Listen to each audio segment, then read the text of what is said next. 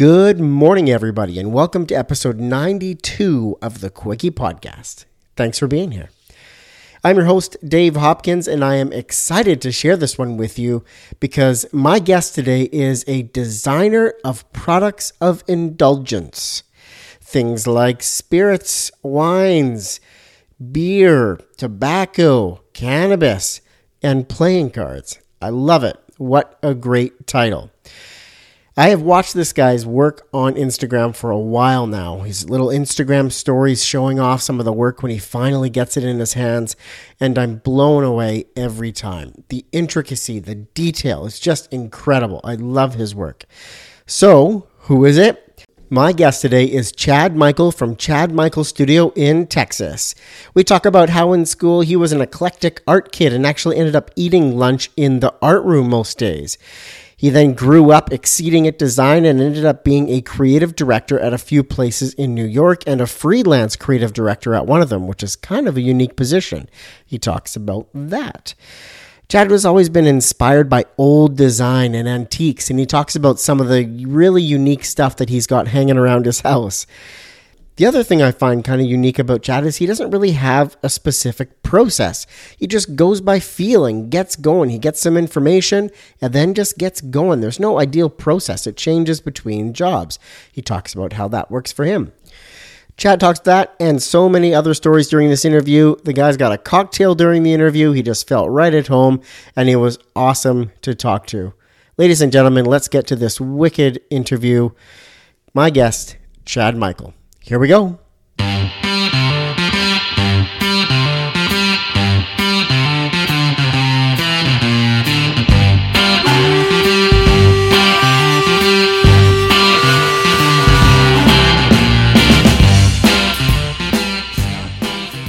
Welcome to the Quickie Podcast, the daily interview show where we talk to graphic designers about their journey to the creative field.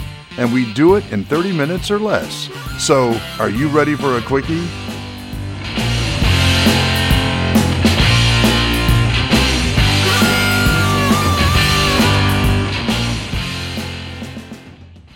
Chad, thank you so much for being on the show today. How are you, man?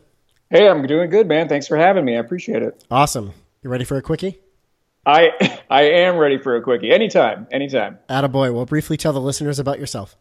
Yeah, uh, my name is Chad Michael. I run a design studio independently for the past five years, actually a little over five years. Mm-hmm. Uh, specialize in quote products of indulgence, which is uh, everything spirits, beer, wine, uh, cannabis, tobacco, playing cards. That's about the extent of it so far. So anything you would need for a great weekend. Yeah, exactly. Yeah, anything you want to take on a camping trip is like that's that's what I do. Yeah. that's awesome. So you've been doing the studio for the last five years. What were you doing before then?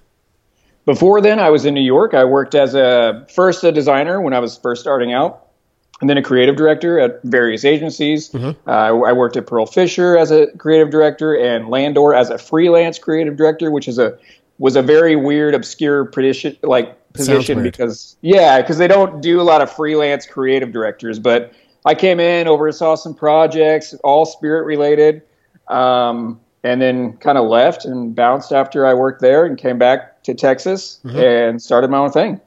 That's cool. So what? Other than enjoying them yourself, what do you think led you to the products of indulgence? Yeah, I think um, I don't know. Like, it, I, am not actually like I I drink, but only socially. Really, mm-hmm. not. I mean, I do it like research, quote unquote. so all everything I do is like a tax write off, which is nice.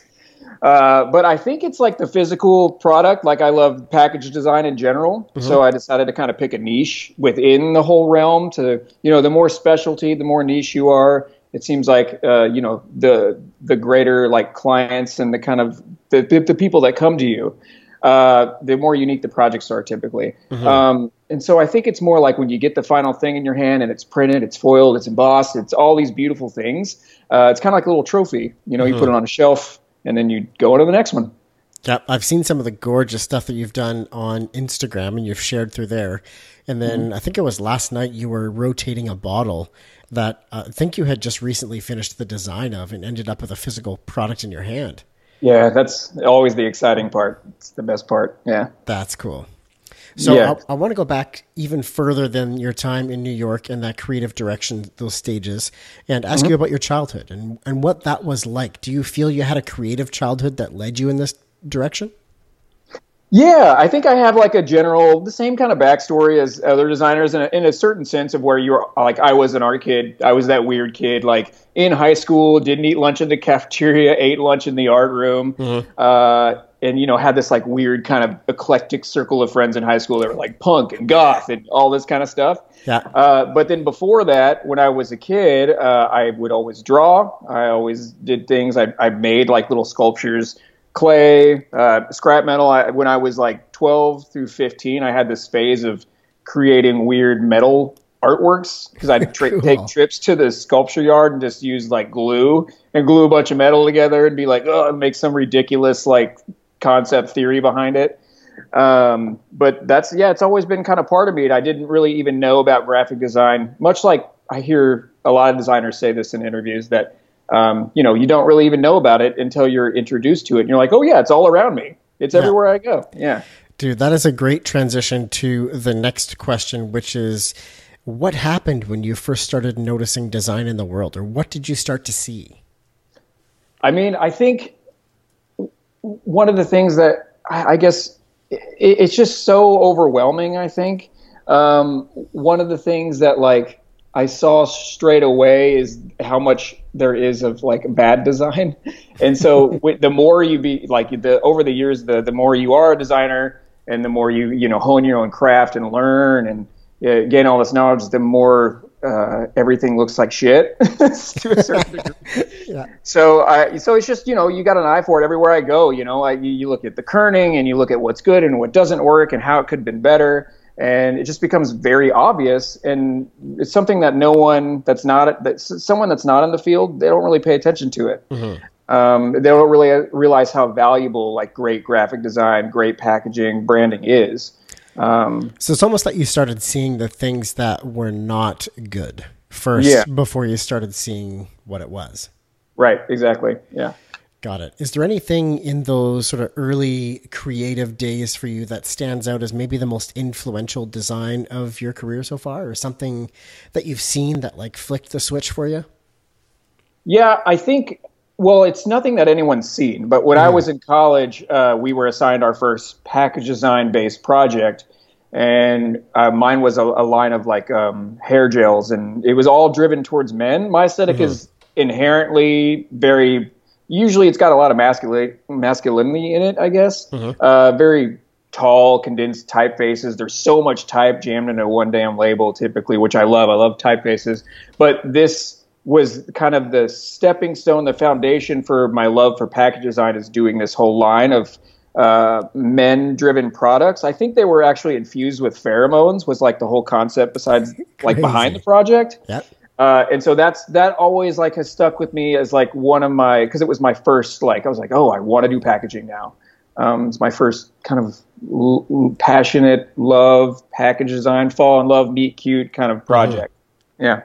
So when you've designed something and you walk into a liquor store and you see it on shelf, or you see somebody walking out with that bottle with your label on it that you designed, what is that feeling? I- I'm giddy as a schoolgirl, man. Like uh, it, it's never like it. It's always it gets me in awe. Like yeah, I, I'm never. It never kind of goes above my head, and it's never like oh I'm over it. Every time I see it, even if it's the same bottle I'm seeing over and over again, it's still extremely exciting. Um, You ever think tap someone on the shoulder and be like, "I did that." Yeah, maybe after a few drinks or something. like whisper in someone's ear, like all hot and heavy, like, hey, I did that bottle, you know? and they really do not care typically. Yeah. but, you know, it's exciting. That's cool, man. Yeah, it's a good gig. So, you know, you have a very unique style and you stick to your packaging niche and your work.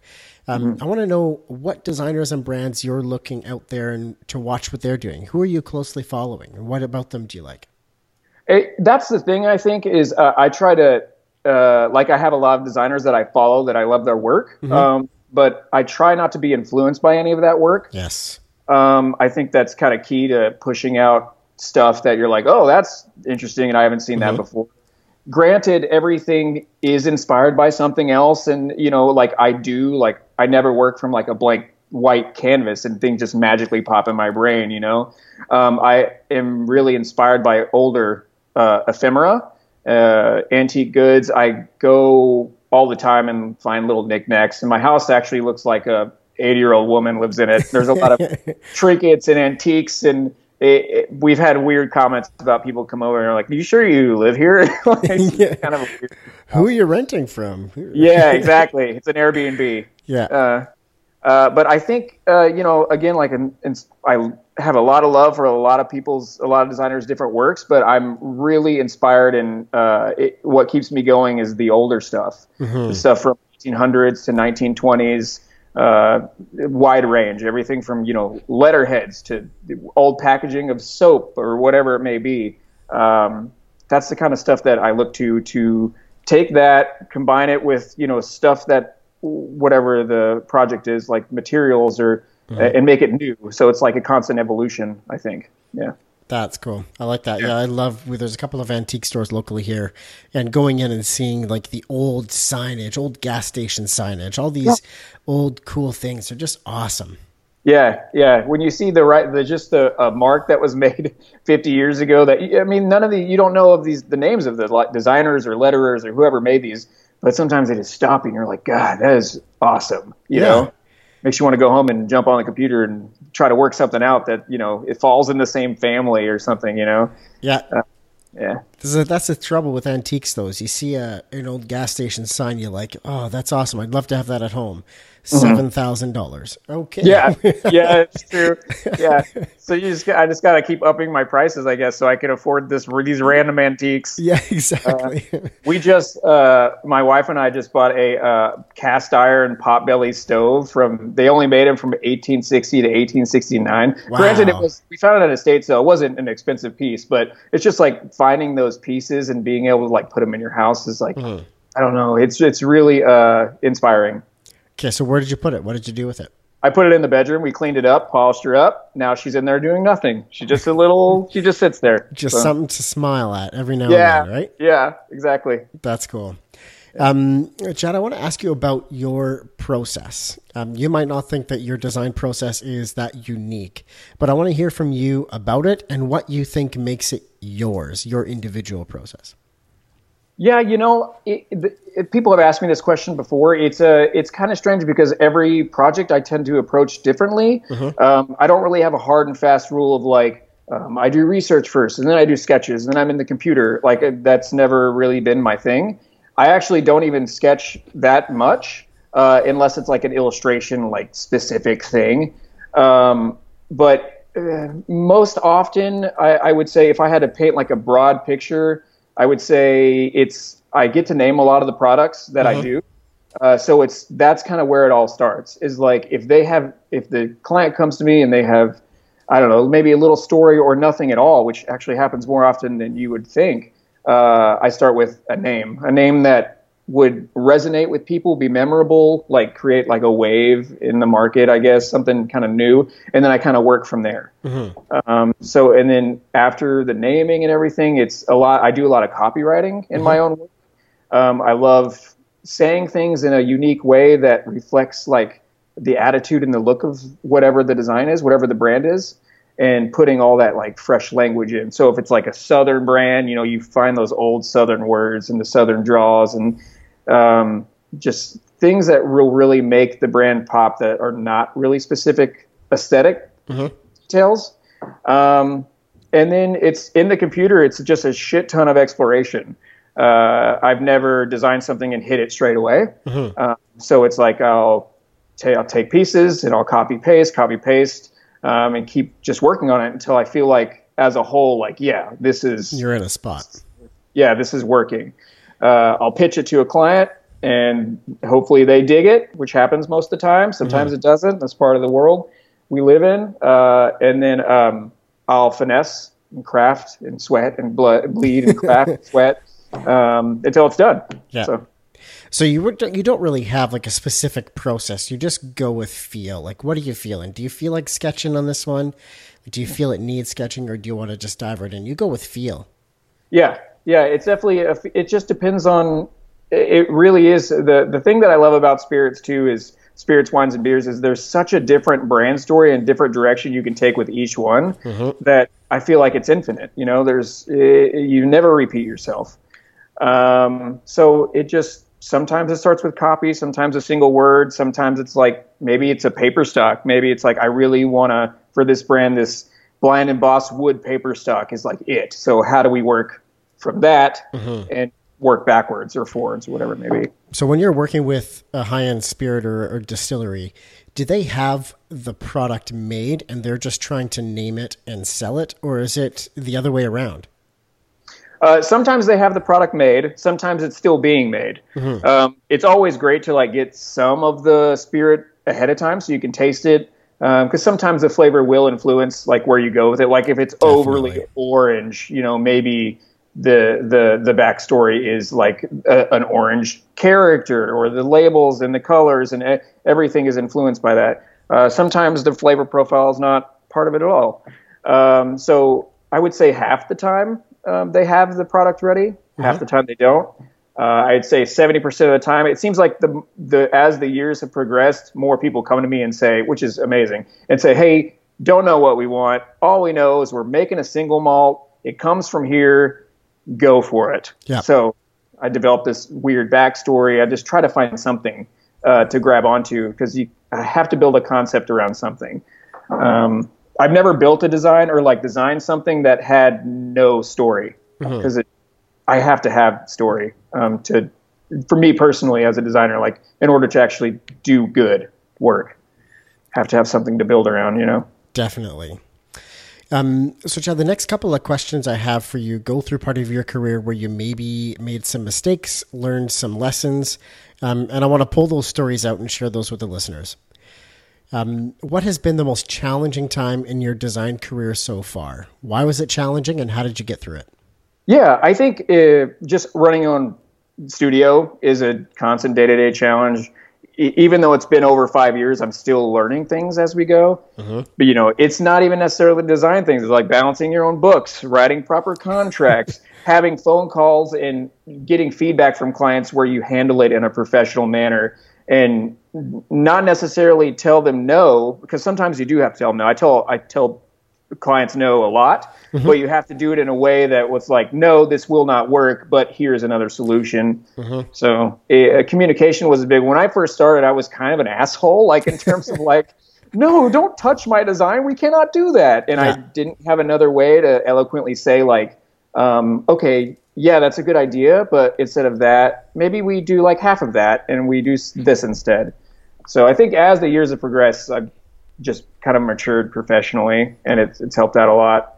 Uh, that's been the one. That's I think that was the biggest hump is just like kind of not being so in love with your work that you're unwilling to make change.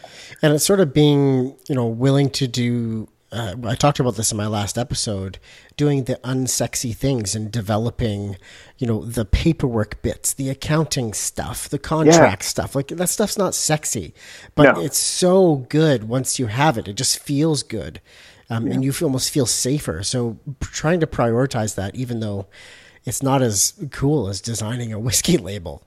Yeah, you got to do it, man. It's just like think, those things have to be done, or they'll end up biting you somewhere or another. Like if you don't have a proposal or a contract built out ahead of time, a client will not not saying they mean to, but they may inadvertently take advantage of you, like Yes. because they don't they don't know the scope of work. It hasn't been specifically outlined, you know. And it's almost So- a lot of people don't understand um, sort of the best practices when working with a designer. Yeah, yeah. Uh, I I think yeah, that's uh, that's absolutely right. Um, it, it's a fine line. I mean, it, it's a really personal relationship that you develop, and um, I think there's just as long as there's respect involved, and like clients can um, offer creative direction to a certain degree, but I think the most successful projects that I've had offer little, just enough, just like a few thoughts, some ideas, but never like taking a design and like saying, do this, do this, do this, do this, do this. That For doesn't make sure. for good. Yeah. That's not good. That never No. makes for a good project. You want to get to a point where they can just trust you fully Yeah. and, and let you run with it because really you're the expert. Yeah, yeah. And I think as the years progress and the portfolio gets larger, the trust has become more um, uh, just readily available. Like they, they come to me more trusting right off the bat because they see the other work that I've done and poured, you know, life into and passion and hours and hours and hours. And so that always helps too. Um, just having a building that body of work and photographing your projects like in a really beautiful way to where like when they come to you, they they say, okay, go ahead, man, do your thing. You know.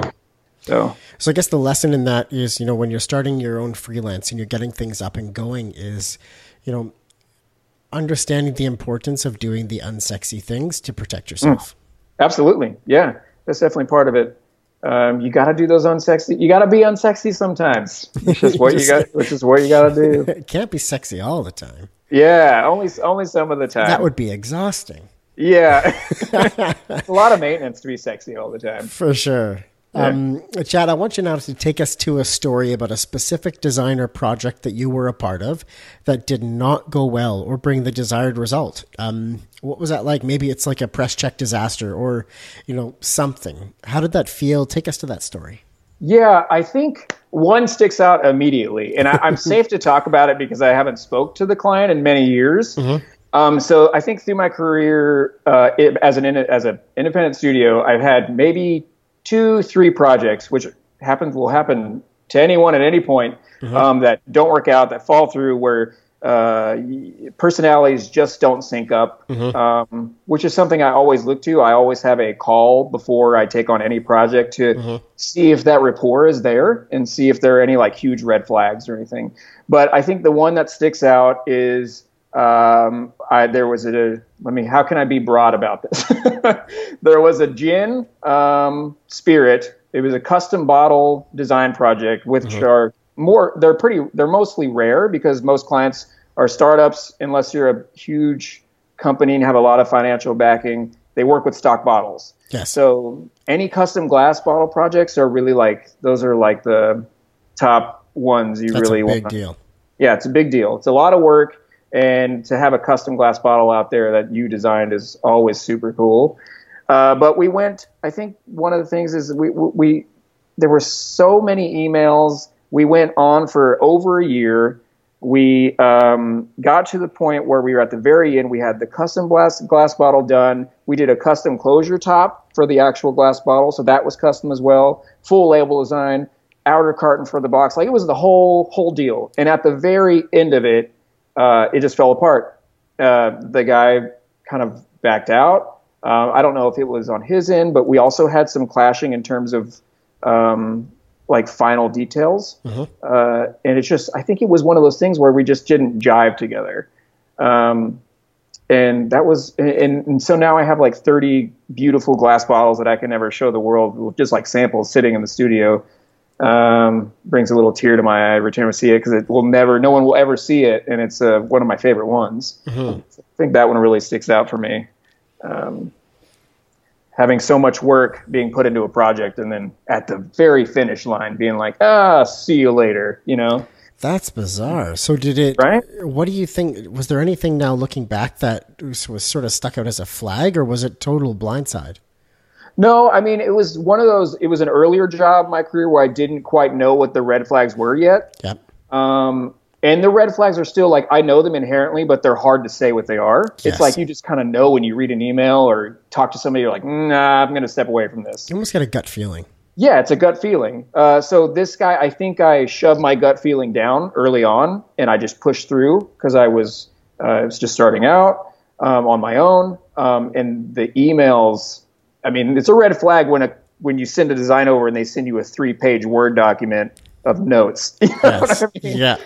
so that was and but i kept pushing through i kept pushing through and we we got so far and then it just i think it was it was just it didn't work for so long even though we had such a good product at the end there was so much back and forth and critiquing and uh, it just got exhausting i think we both just kind of like i think he just gave up and i actually don't think he even did anything with it i don't know so oh man. who So- knows man Did you get uh, burned financially on that, or was it? oh no No. Okay. That that was one thing I learned right up front is always get fifty percent down. And if the project prolongs for a long period of time, ask for a installment payment. Yes. So they pay 50. If they have 50 left and it's going on for a little while, say, hey, really appreciate if you pay 25% of the total amount owed or whatever it is. Um, that way you're you limit the burn. You Yes. know, you limit the burn. So Got it. Oh, that's a tough one, man. I'm sorry to hear that. yeah, it happens. Yeah, maybe just like share a picture of the bottle. Maybe that'll help you. Yeah, you know, it's been a long time, so I actually thought about mocking it up and just like photographing it as a final piece, but Mm-hmm. I have a feeling that it might come back to me in some weird way legally. So, Uh, so yeah. I just I'll just avoid it. Better safe than sorry. Yeah, just move on to the next one. Yeah. So, Chad, what is something you are struggling with in your design career right now? Hmm. I mean, right now I, I'm at the point uh, of I think the biggest struggle is, um, which I'm very happy to say, it's like it's a, it's a very rewarding thing, but um, to the point of uh, I need to hire someone or I need to stop taking on work, like as as much work. So, because I spend so much time, I only take about 20 to 25 projects on a year. Spend so much time on every little project that uh, it's it's it's too much at the moment. So I need to gr- I need to make the decision to grow or dial back a little bit. So, so talk that out with me. What are you thinking? What are your thoughts on that? What are you leaning toward? Uh, we've had some talks about it. I think the um, I think what we're going to do is uh, I want we're going to move, which we have the house up for sale pretty soon. We're going to move. I w- I've always wanted to build this like barn, this black barn thing or whatever it may be on. I've always wanted to work from home, but never inside the house anymore. So I want to build something out back, uh, and then probably hire on an intern in a second, like a production manager, someone to handle all the aftermath of when a design is done. So like print specking and talking to printers, because I spend most of my days doing that stuff now. Dude, where do you and where do you source printers? Where do you find printers? all over the place. It just depends. If it's letterpress, I go to, there's like a handful of people that I go to, like Clove Street Press in San Francisco. There's a guy named Daniel that runs that. Mm-hmm. And he is, I've been working with him since the beginning, since the, since I started my own thing. And his attention to detail for letterpress is impeccable. It's like, it's always brilliant. Uh, impression, ink coverage, everything is all read. The registration is always uh, right on point. Awesome. Uh, and then for label printers, it kind of depends on where the client is. If they're in France, they most likely have their own printer. If they're here in the States, it kind of just depends on what area of the state they're in. Or uh, if they're in California or Colorado, it kind of just depends. Shipping is sometimes a factor. So, Cool. yeah. Yeah. That's cool, man. Well, hopefully, uh, you know that house sells quick for you, and you get to build that dream barn. Hell yeah. Yeah. I'm going to put a weird secret room in it. And, you know, maybe I'll put that potbelly stove in there and actually get it working. Yeah, there you go. Yeah. You know, there's some great land up here in Vancouver, BC. Just saying. Oh, I bet. I bet. We've actually talked about leaving Texas, but it's because it's getting so. I mean, it's always been hot, but I feel like it's you know it's getting hotter. it's getting hotter for sure. Got it. Uh, maybe we'll move to somewhere cool. Who knows? Go, Alaska. Yeah, Complete Alaska. change of scenery. Yeah, just do like an igloo, an outdoor igloo barn thing. Yeah, paint the paint that black. There yeah. you go. Um, Chad, what is one design product, tool, website, or community that you just can't live without? Uh, I would say Pinterest. Pinterest, eh? Uh, yeah, I, I think uh, you can literally type in anything and go down this weird rabbit wormhole and be like, "Oh my god, I didn't know this was like a thing." like you know, like uh, I, what did I stumble on? I stumbled on the other day uh, World War One uh, designed envelopes. So they used to design the like someone would illustrate on the outside of like paper envelopes What? there's this whole series of like really amazing artwork on the outside of these. I never even knew it was like a thing or like a I don't know. And so I pulled a bunch of them and they're just they're beautiful, beautiful pieces. So it's things like that or like the uh, the ends of old spoons. Like there's a lot of beautiful old spoons that have like uh, handcrafted ornate metalwork on them. You're like, damn, like I don't know where that will come in handy someday, but let's drop that in a folder and save it. You know. That's cool, man. Um, we've reached this point to the show where it's the ask it forward question. I've got a question for you from my last guest, and you get an opportunity to ask a question of my next guest. Not going to tell you who they are, but you can ask them anything. Okay. So my last guest was uh, Jordan Wilson. out of Portland, Oregon. He is a packaging designer, so relatable to yourself. We're brothers. Perfect. He's also the co-host of the Creative Course podcast. So that's kind of cool. Um, he wanted to know what your go-to karaoke song would be. Oh shit! I sing all the time, actually, even when no one's around, uh, and I'm not good at it. Uh, so uh, it's just for I don't know why, bit of insanity maybe. Uh, go to karaoke song. Um, I mean, the first one that actually comes to my mind is "I Believe I Can Fly," but that's a song you shouldn't be singing right now. Yeah, yeah. with, with current So- with current uh, markets. yeah, exactly. Uh, I, I would say uh, probably uh, something Elvis Presley related. When I oh, was young, classic. Yeah, I was a huge Elvis Presley fan when I was a kid. Uh, had the had the pushback hair and the the push front. I guess I don't know what they call it, pompadour. I don't know what they call it. Then I it like a party in the back and business in the front, or no, something? that that's a that's a mullet. oh, sorry, my mistake. I would I'd rock one of those though. Uh, but uh, I think anything Elvis Presley would be a good karaoke jam. Nice. Jordan's was um, "Rich Girl" by Hall and Oates. Ah, okay. I don't know it, but I'll play it afterwards. No, definitely, you got to find it, man. It's a really good one. Yeah. Cool. Uh, what's the question you'd like to ask my next Oh. guest? I would say, uh, since we're on the topic of spirits, I guess if you could, if you had to make up any cocktail on the spot, what would be the three ingredients? That's awesome. I was so how's that- hoping you would ask that kind of question. Yeah, Yep. So on- typically, that- only typically that's all you need. Yeah, just need three ingredients, three or four. three or four ingredients. What cocktail do you make right now? Tell them, uh, ask them if they can, and what their garnish would be. Okay. Yeah, Three or four ingredients. Make a cocktail. And what's your garnish? yeah, exactly. They'll be like, "Oh my god, there's so much to process here." So it's, it's like a whiskey, milk, peanut butter, and I'm going to garnish it with a Lego. It's like, huh? Just throwing it down. And but then you think about it and you're like, you know what? I would order one of those Yeah. just to see it, just to be like, Yeah, what's ju- that just about? to see it, not to drink it, but to see it. no, sure. pass it on, but just to see it. yeah. That's cool. Chad, that's the end of the show, man. Thank you so much for being Oh, a guest today. It was awesome chatting with you. And um, I love the work you're doing. So please keep it up and keep sharing. Okay. I absolutely will. I'll talk to you soon, man. Thank you. All right. Thank you so much for listening to today's episode. I really appreciate your time. Guys, you have to check out Chad on Instagram. His game is fire over there. Chad Michael Studio on Instagram. The detail in the guy's work is just incredible. Just love it. Just makes me makes me happy. Actually makes me feel like making a cocktail. It's too early right now, but soon. Thank you again for listening and we'll see you tomorrow.